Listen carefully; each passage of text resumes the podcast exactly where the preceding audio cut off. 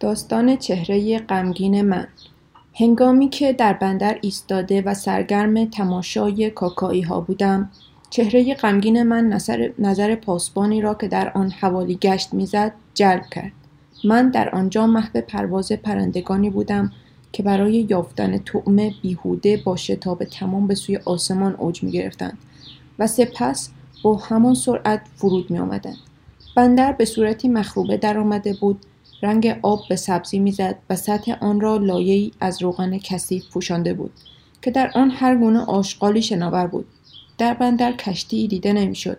بالابرها زنگ زده و انبارهای کالا از بین رفته بودند. به نظر می رسید که حتی موشهای صحرایی هم بناهای دود زده اسکلار ترک گفتند.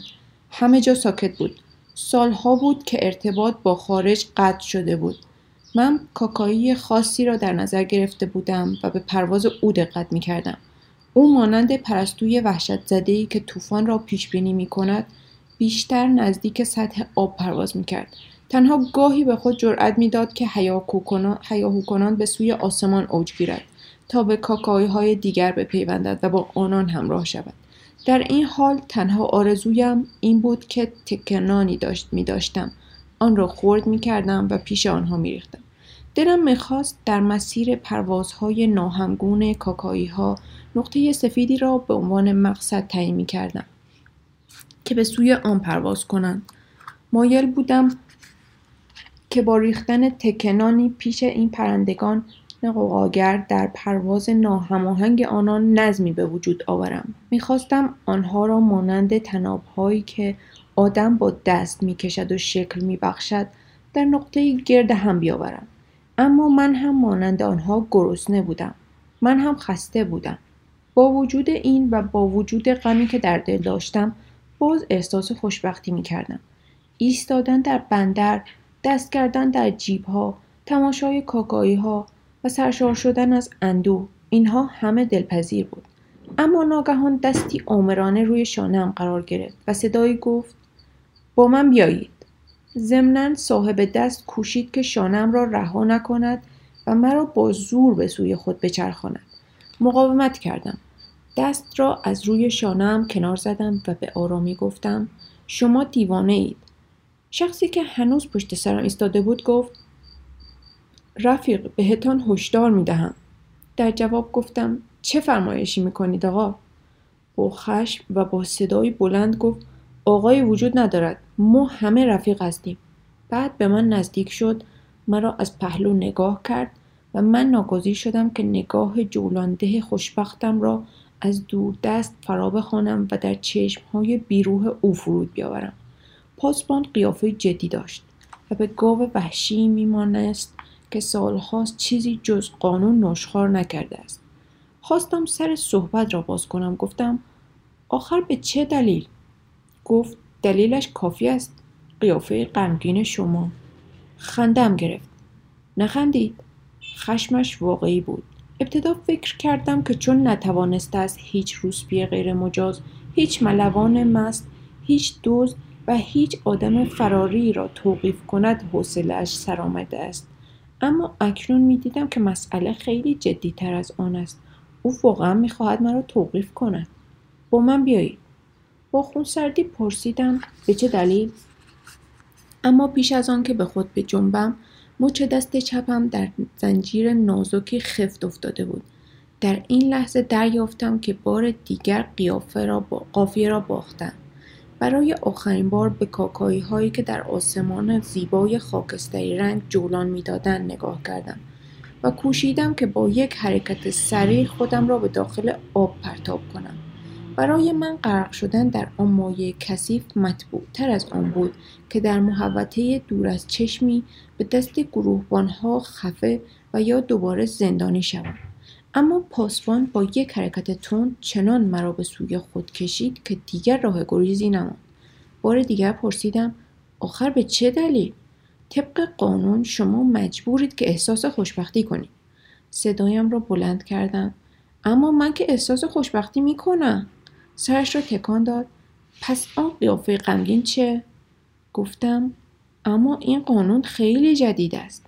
ولی 36 ساعت از تصویبش میگذرد و شما می‌دانید که هر قانونی 24 ساعت پس از اعلام قابل اجراست اما من که این قانون را نمی‌شناسم. این دلیلی برای فرار از مجازات نیست. پری روز آن را اعلام کردند آن هم از همه بلندگوها. در تمام روزنامه ها و به همه آنهایی که در اینجا نگاهی تحقیرآمیز به من کرد و ادامه داد و به همه آنهایی که از فیض داشتن روزنامه رادیو بیبهرند به وسیله اعلامی هایی که هواپیماها روی خیابانهای مملکت ریختند اطلاع داده شده است. بالاخره به زودی معلوم می شود که شما سی ساعت آخر را کجا اید رفیق. بعد مرا به دنبال خودش کشید. حالا تازه حس می کردم که هوا سرد است و من پالتویی ندارم. حالا تازه به درستی متوجه گرسنگی هم شده بودم و معدم شروع کرده بود به سر و صدا کردن. حالا تازه به یاد آورده بودم که کثیف و اصلاح نکرده و شولیدم و قوانینی هست که طبق آنها هر شهروند ناگزیر است که تمیز اصلاح کرده خوشبخت و سیر باشد. پاسبان مرا مانند مترسکی که او را به جای دزد گرفتند و باید سرزمین رؤیاهایش را در کنار مزرعه ترک گوید به جلو انداخت. خیابانها خلوت و راه کلانتری نزدیک. ولی من با وجود اینکه می‌دانستم که آنها خیلی زود دوباره دلیلی برای توقیفم پیدا خواهند کرد باز دلم سخت گرفته بود. ناراحتیم بیشتر از آن جهت بود که پاسبان مرا از محلهایی می برد که به جوانی من تعلق داشت و من در صدد بودم که پس از تماشای بندر به دیدنشان بروم. باخچه های پر از بوته که در عین بینظمی زیبا و راههایی که پر از علفهای خودرو بودند. اما حالا همه اینها طبق نقشه تمیز شده و به شکلهای چهارگوش درآمده و برای واحدهای نظامی مرتب شده بود. که وظیفه داشتن روزهای دوشنبه، چهارشنبه و شنبه در آنجا رژه برفت. تنها آسمان ماننده گذشته بود و هوا مثل آن روزهایی که خاطر من سرشار از رؤیا بود. هنگام عبور از خیابانها گاه گاه چشمم به اعلانهای رسمی میافتاد که روی در برخی از روسبیخانه ها دیده می‌شد و به کسانی مربوط بود که محبت آزمایش های بهداشتی چهارشنبه ها نصیبشان می‌شد حتی به نظر می رسید که به پاره ای از میفروش ها اجازه داده شده بود که, به... که نشان بادخاری را جلوی در در معرض نگاه رهگذران بگذارند. نشان مزبور ظرف آبجوخوری بود از جنس حلبی با حاشیه های سرنگ قهوه‌ای روشن قهوه تیره قهوه روشن یعنی رنگ های ملی. مسلما آن دسته از افرادی که از آنان در لیست رسمی آبجوخورهای روزهای چهارشنبه نام برده شده بود و از موهبت نوشیدن آبجو در روزهای مزبور برخوردار می شدند از شادی سر از پا نمی شناختن. آثار تحرک در چهره همه مردمی که ما به آنها برمیخوردیم به گونه غیرقابل انکار نمایان و حالی از سخت کوشی آنها را فرا گرفته بود این امر به ویژه هنگامی محسوس تر بود که چشم آنان به پاسبان میافتاد آنها در این لحظات تندتر راه می‌رفتند و قیافهای که حاکی از رضایت کامل آنان از انجام وظیفه بود به خود می‌گرفتند زنهایی که از فروشگاه ها بیرون می آمدند می کوشیدند به صورتهای خود حالتی از شادی بدهند که از آنها انتظار می رفت. علت آن دستوری بود که طبق آن باید در چهره زن خاندار به سبب وظیفه‌ای که انجام می‌دهد شادی او منعکس شود. و وظیفه زن خاندار این است که با دستپخت مطبوع خود کارگر دولتی را شبها سر حال نگه دارد. اما تمام این مردم با مهارت راه خود را از کنار ما کج می کردند به طوری که هیچ یک از آنها ناگزیر نمی‌شد با ما روبرو شود. آنها هنوز به ما نرسیده در گوشه ناپدید می شدن. هر کس می کوشید که یا به سرعت وارد فروشگاهی شود یا سر نبش ها مسیر خود را تغییر دهد. شاید افرادی هم بودند که وارد خانه ناشناس می شدند و آنقدر پشت در آن وحشت زده انتظار می کشیدند تا صدای پای ما دور شود. تنها یک بار آن هم هنگامی که ما از چهار راهی عبور می کردیم با مرد مسنی مصادف شدیم که من روی سینهش نشان مخصوص معلمان مدرسه را دیدم. برای او دیگر ممکن نبود که راهش را کج کند. به ناچار پس از آنکه ابتدا طبق مقررات با پاسبان ادای احترام نمود یعنی به نشانه تسلیم محض سه بار با کف دست بر سر خودش کوبید سعی کرد که به وظیفه قانونی خود عمل کند. وظیفه‌ای که از او الزاما می‌خواست که سه بار به صورت من توف کند. و مرا خوک خیانتکار بنامد او خوب نشانه گرفت اما هوا گرم بود و گلوی پیرمرد حتما خشک. چون تنها چیزی که به من اصابت کرد مویع جزئی و نسبتا رقیقی بود که من آن را برخلاف مقررات بی اختیار با آستینم پاک کردم. اما پاسبان در اینجا اردنگی به توهیگاه هم زد و با مشت به وسط ستون فقراتم کوبید. سپس بلند آرامی گفت مرحله یک که معنیش این است خفیفترین نوع مجازات توسط پلیس.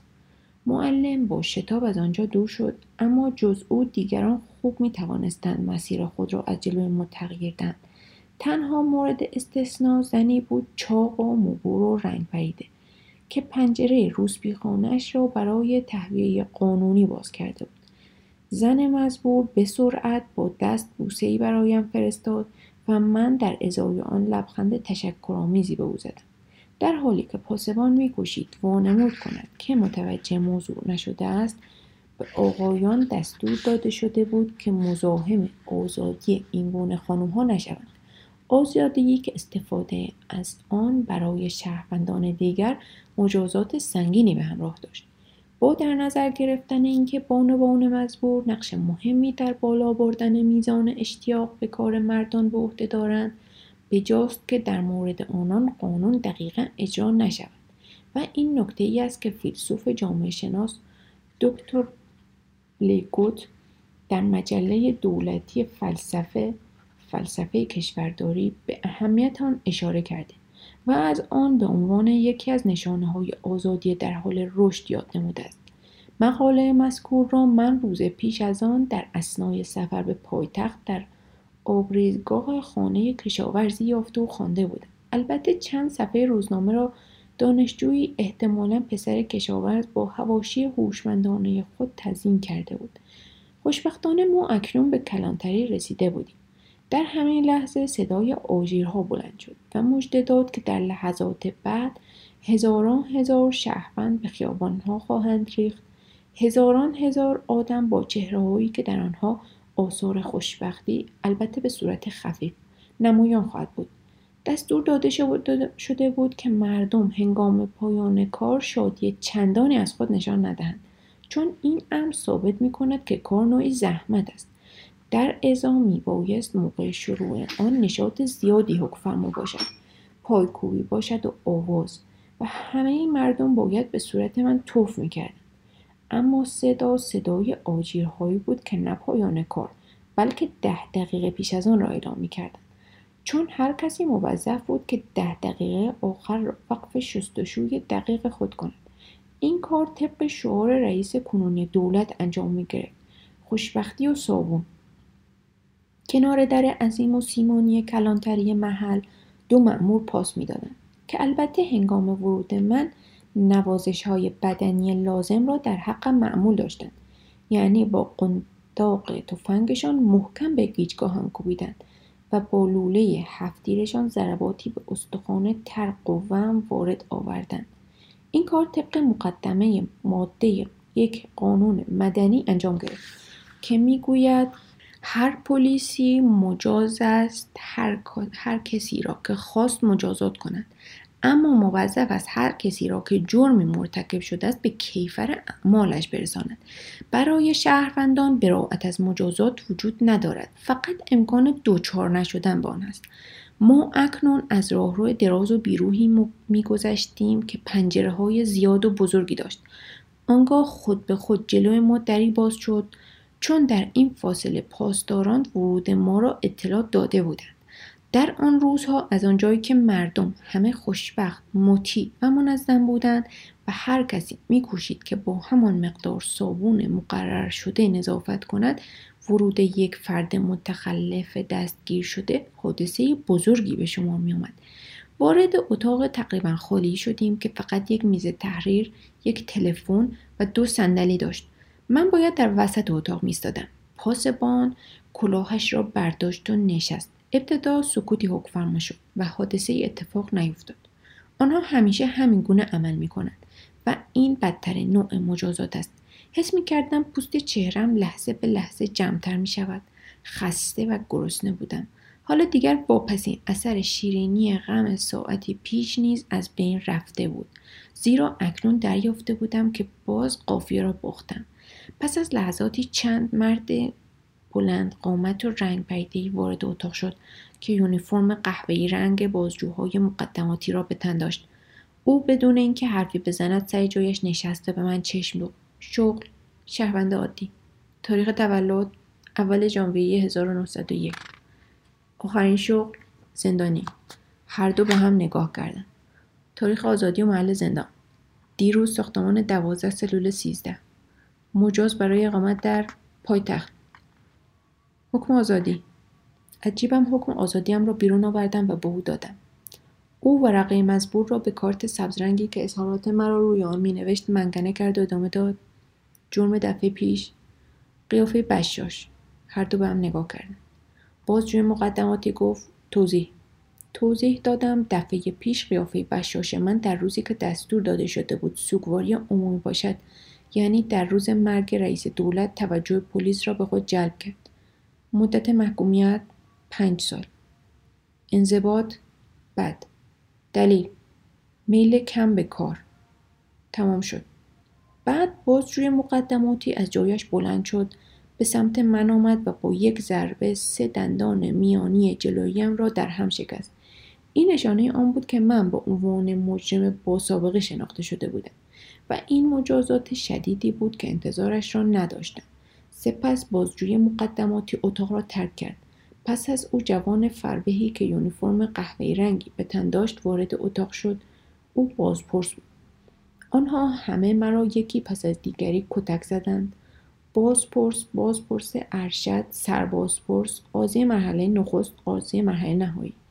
ضمن همه این کتک خوردنها پاسبان هم تمام تنبیهات بدنی را به همان صورت که قانون مقرر کرده بود در مورد من اجرا کرد. بعد مرا به جرم داشتن چهره غمگین به ده سال زندان محکوم کردند. همچنان که پنج سال پیش از آن مرا به دلیل داشتن چهره بشاش به پنج سال زندان محکوم کرده بودند. اما من باید سعی کنم که این بار دیگر چهره ای نداشته باشم.